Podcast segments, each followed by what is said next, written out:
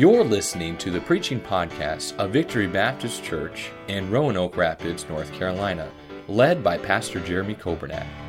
It is our desire that you will be helped by this Bible message.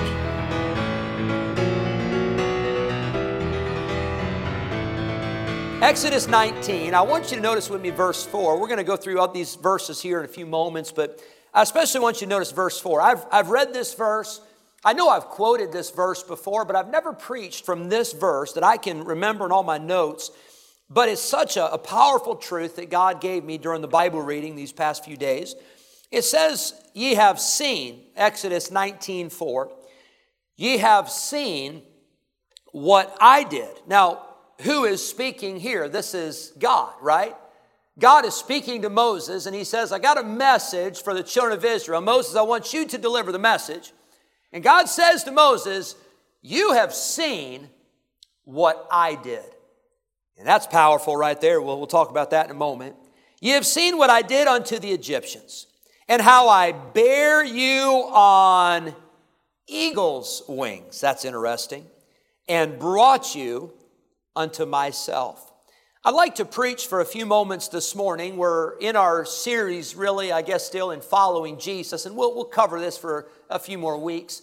But this morning, I want to share with you from this passage of Scripture, I want you to see the reason for God's leading in your life.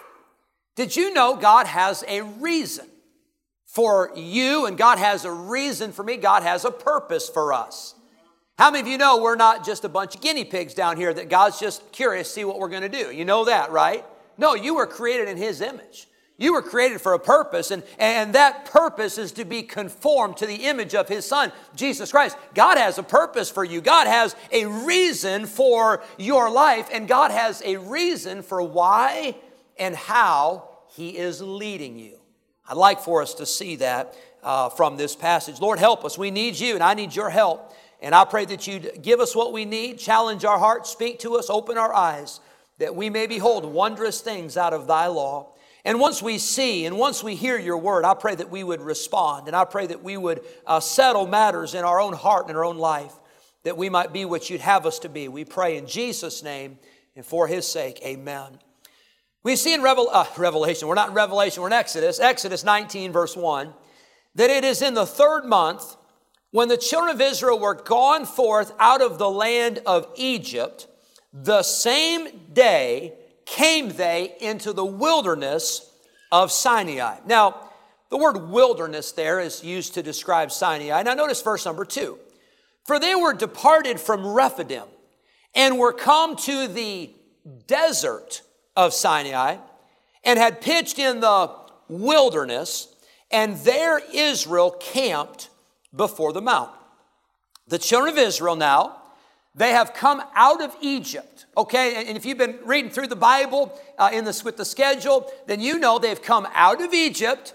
God led them from Egypt through the Red Sea. The Red Sea came back, it drowned Pharaoh and his army, and now they are going to the promised land. Hallelujah for the promised land. But God is leading them, and God leads them into a wilderness. God leads them into a desert. Now, you may be here this morning and you think, I'd kind of like to go to the desert. It'd kind of be neat to see that. You know, we, we, we do not live in a desert uh, region, that's for sure. We have the opposite. We got trees everywhere and we got lakes and rivers, but you go to the desert, that's a very, very different situation. And I don't mind going to visit the desert, you know, driving through and air conditioning, and I got my water there, and, you know, I'm uh, in my, my car, you know, with the padded seats and driving through, and oh, that's pretty.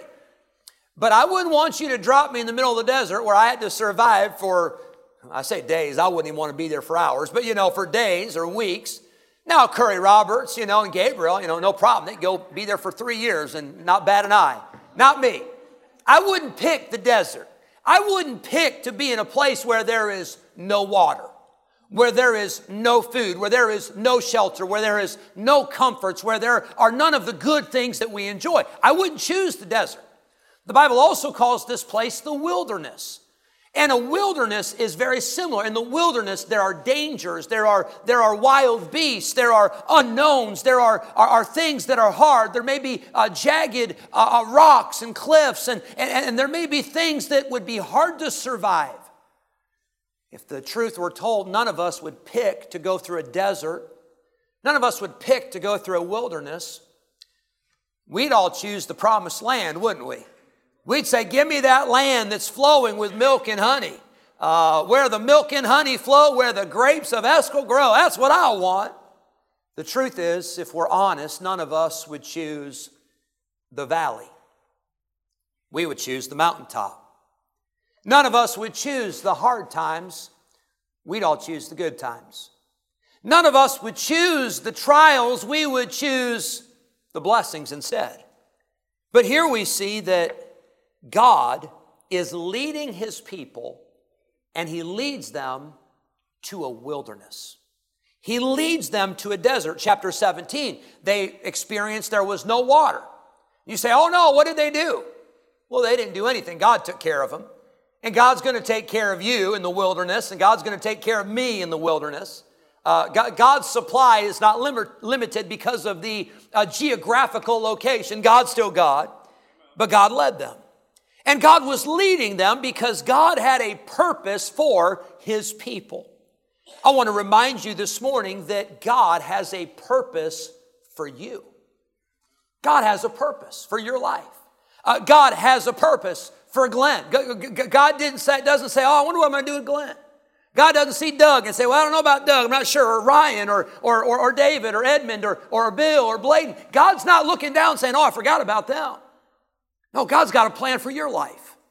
God's got a purpose. God's got something that He wants to do in your life and my life. And friend, I want to tell you, God's purpose is so much bigger than you could ever imagine. It is so much better than you and I could ever dream. God has a purpose. Life is not a game. Life is not something that should be treated flippantly or carelessly because God has given us life and life matters. Your life matters to God.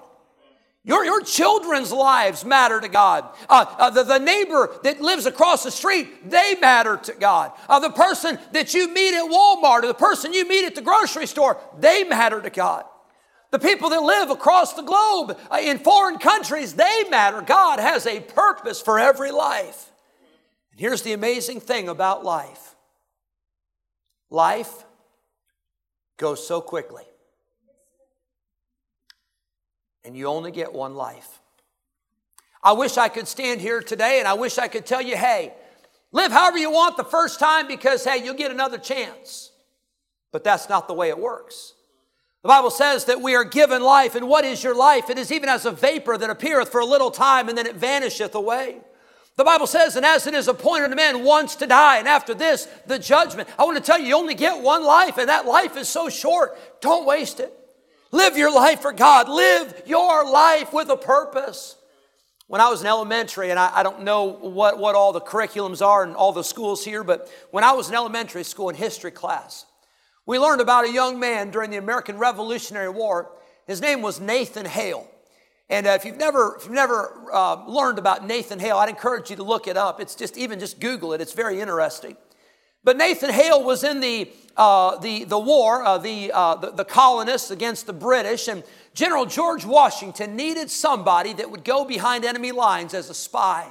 It was at the time that the British were trying to capture New York City. And Nathan Hale, he volunteered. He said, I'll go. He was a young man. He was a smart man, talented man, but he said, I'll go. Nobody else would, but he said, I'll go. While he was there in New York, there was a fire that broke out. Some believe it was set on purpose. Some think it was maybe just an accident. But needless to say, in that fire and all that commotion, there were several uh, uh, of the, of the uh, colonists and, and their forces that were, were caught behind enemy lines. Nathan Hale was one of those, and he was there as a spy. That was his purpose. There were at least a couple friends and perhaps even a family member that identified him as a spy, and he was brought before a military trial.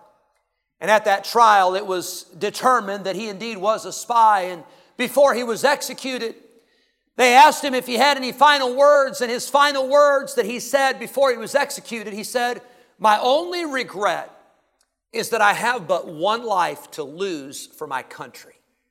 I want to tell you, those are some powerful words. But, friend, I wonder if you and I would come to the end of our life, and I wonder if that would be our only regret. You know, I wish I had another life I could live for Jesus.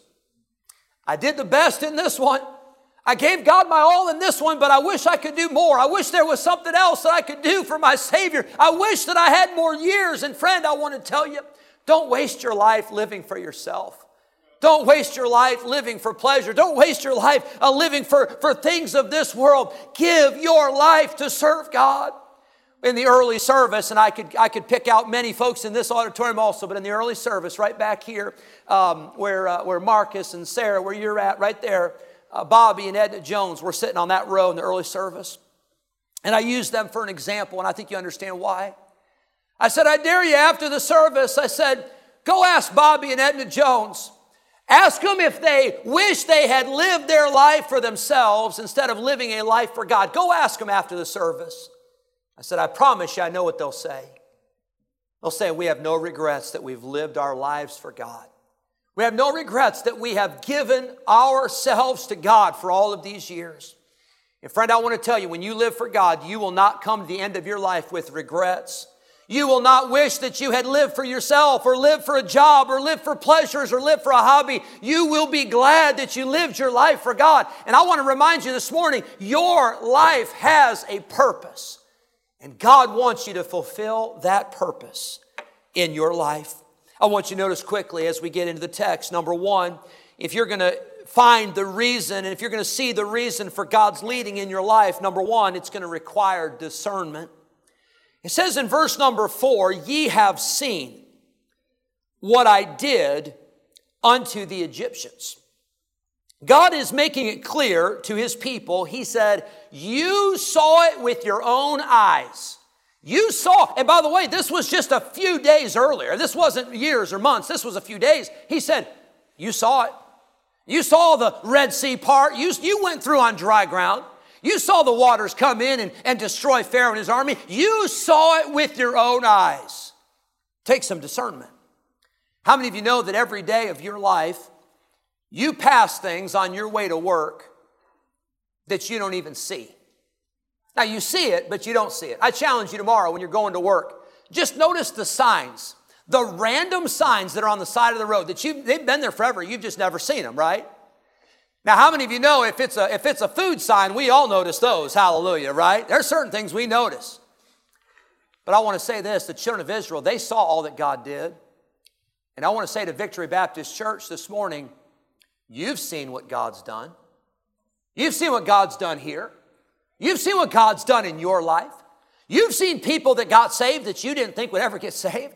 You've seen answers to prayer that seemed impossible. You've seen backslidden people come back to God. Uh, you've seen miracles. You've seen your needs met. You've seen God's people pray and God heal somebody. You've seen it, and I've seen it. But how quick we are to forget the things that we have seen God do. I used this in the early service when my wife wasn't here, so I need to use it probably in the service now that she is here. But um, my wife, my wife loves to decorate our house and different things, different times, but especially Christmas. And this was a few years ago. And I, you know, fellas, how many of you know when you come home from work, you got a lot on your mind, right? How many of you know that, fellas? Help me out. Even if you don't raise your hand, please help me with this. I need some help. Okay, about five of you. Thank you. I was coming home from work and Joanna had put some, they were huge, huge wreaths on our front door. And I walked in the front door, I came in and you know, set my stuff down, took my shoes off or whatever, and Joanna was, she, I think she was waiting. I think she set me up. How many of you think she did it on purpose, just to set me up? Fellas, you didn't help me the first time and you're not helping me now. It's gonna be a long message here. I'm having to do the preaching and the responding. But I, I didn't notice the reason. I'll be honest with you, I didn't, I, I mean, they were there. I know I saw them, but I didn't notice it. And so she gave me a hard time about that. She's like, well, I mean, you know, they're right there. You walked right past them, you know, and we, we, we teased about it. Now, I haven't done this to her, but fellas, how many of you know there are things that maybe your wife notices that you don't notice, but there's things that you notice that she probably doesn't notice, right? Now, not a lot, but hang with me. You can't think of any, but I'll give you one example. How many of you know if you're parked in a, in a, in a, a parking lot and you get in the car and you, you drive off, and if you ask your wife, say, Did you see that pickup truck parked right next to us? Did you see? Did you see the tires on that thing? Did you see those rims? Did you see? Did, did, did you see? And, I, and, and now some of you ladies, you would have noticed it, but not all of you. You see, there's th- some things you see, there's some things you miss. But let me make this statement to every person here. We should be very observant when it comes to the blessings of God.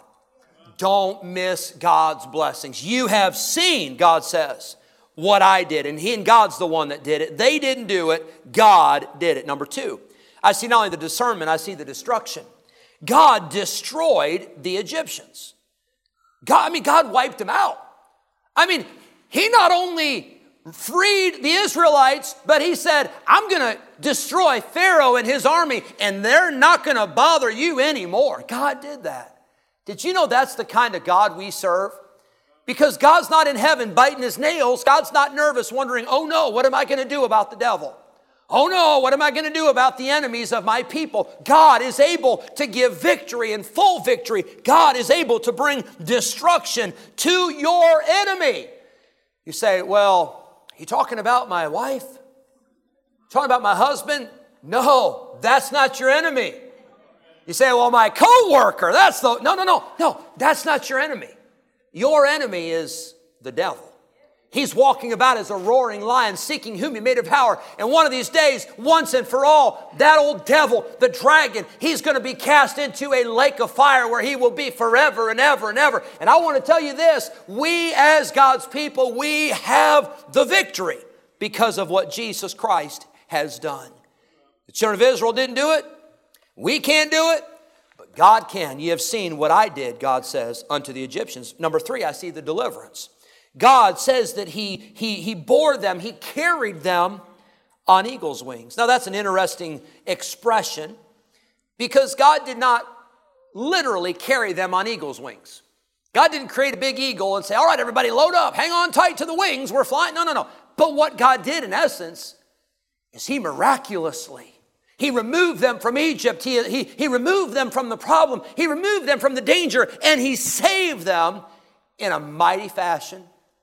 The Bible says in Psalm 55, verse 6, Oh, that I had wings like a dove, for then I would fly away and be at rest. Have you ever been in a mess at home or at work or maybe in a place of business or maybe in your emotional life and you said, I wish I had wings?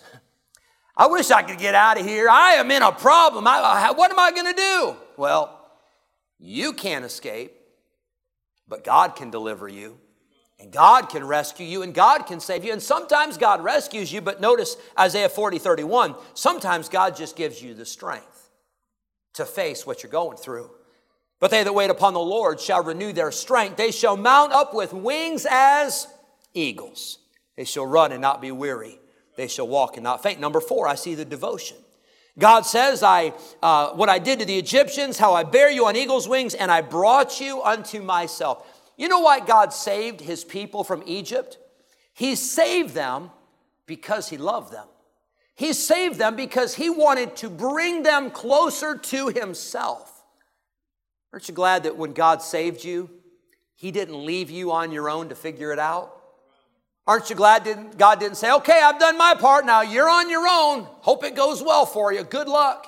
No, God saves you because he wants you to be close to him.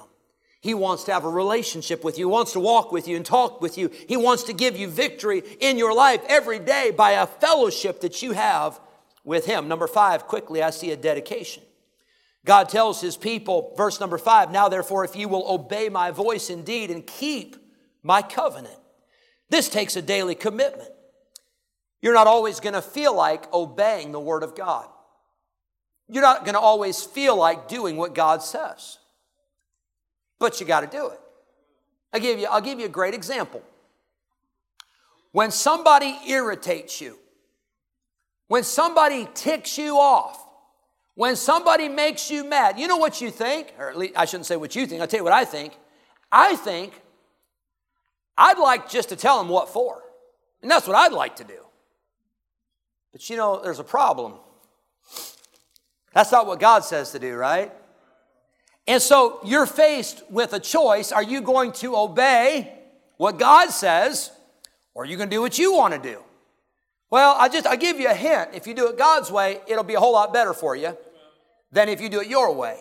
But God delivered his people, and then he said, Now I want you to obey my voice. I want you to keep my covenant. That takes a daily dedication. Number six, I see there's a delight. It says in verse 5 Then you shall be a peculiar treasure unto me above all people, for all the earth is mine. Number six, there's a delight. God calls us a treasure. Isn't that amazing? God looks at you and me, and I know this is talking about Israel, but I'm going to show you in 1 Peter 2 where God sees us as a treasure. But not only that, but God says we are a peculiar treasure. now, some of us are thinking, now that's about right.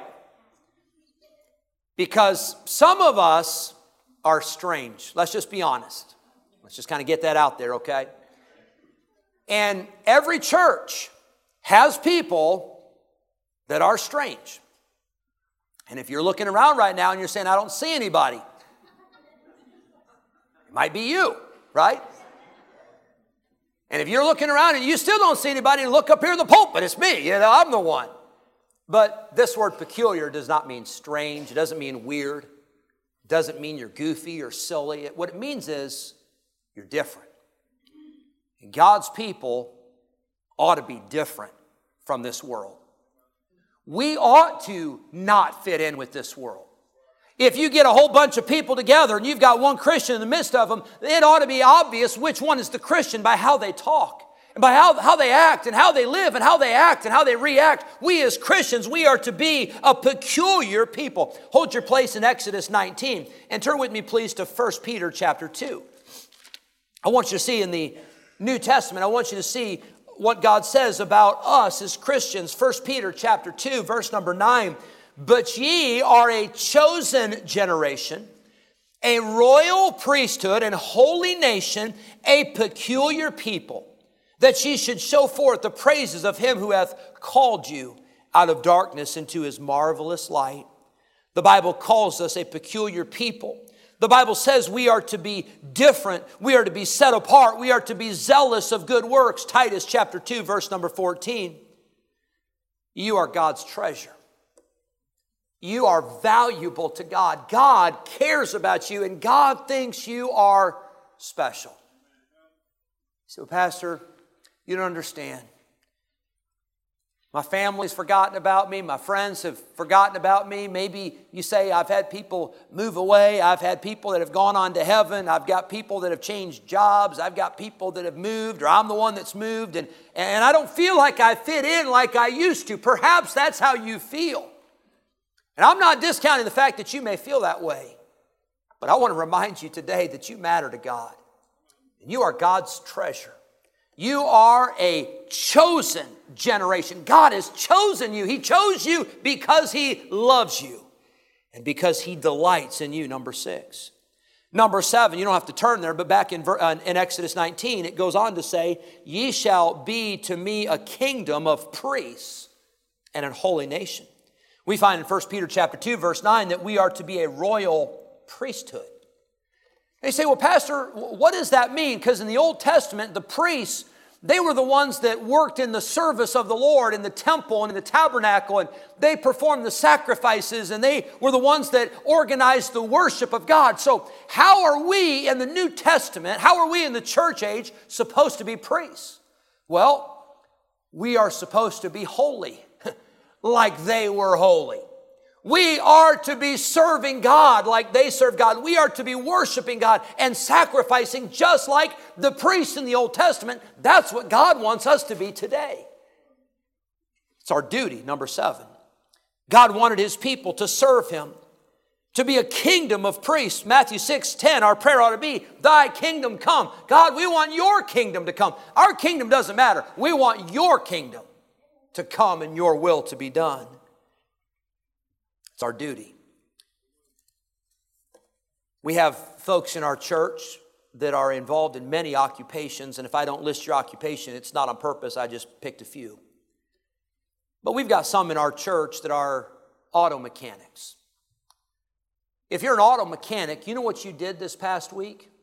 You fixed cars, right? You worked on cars. If you're a doctor or nurse, this past week, you saw some patients. You helped some people that were sick. You treated some people. You maybe uh, wrote some prescriptions for some people to get well. If you're a builder, you know what you did this past week? You built something, or you, you, you, prepared to build something, or you, you tore something down so you could build something new. But if you're a builder, that's what you do, right? I mean, that's what a builder does. If you are a lineman, we have several in our church that are linemen. You this week you worked on the power lines, whether it was to uh, the upkeep or whether it was restoring power or whatever it may be. But that's what you did. That's your job. That's what you, you, you do. And we are not surprised if we know that you're, you're a teacher. We have many teachers in here. We don't have to ask you, um, what'd you do this past week? We know what you did. You taught, right? That's what teachers do. If you're a Christian, if I'm a Christian, what did we do this past week? I hope we did what Christians are supposed to do.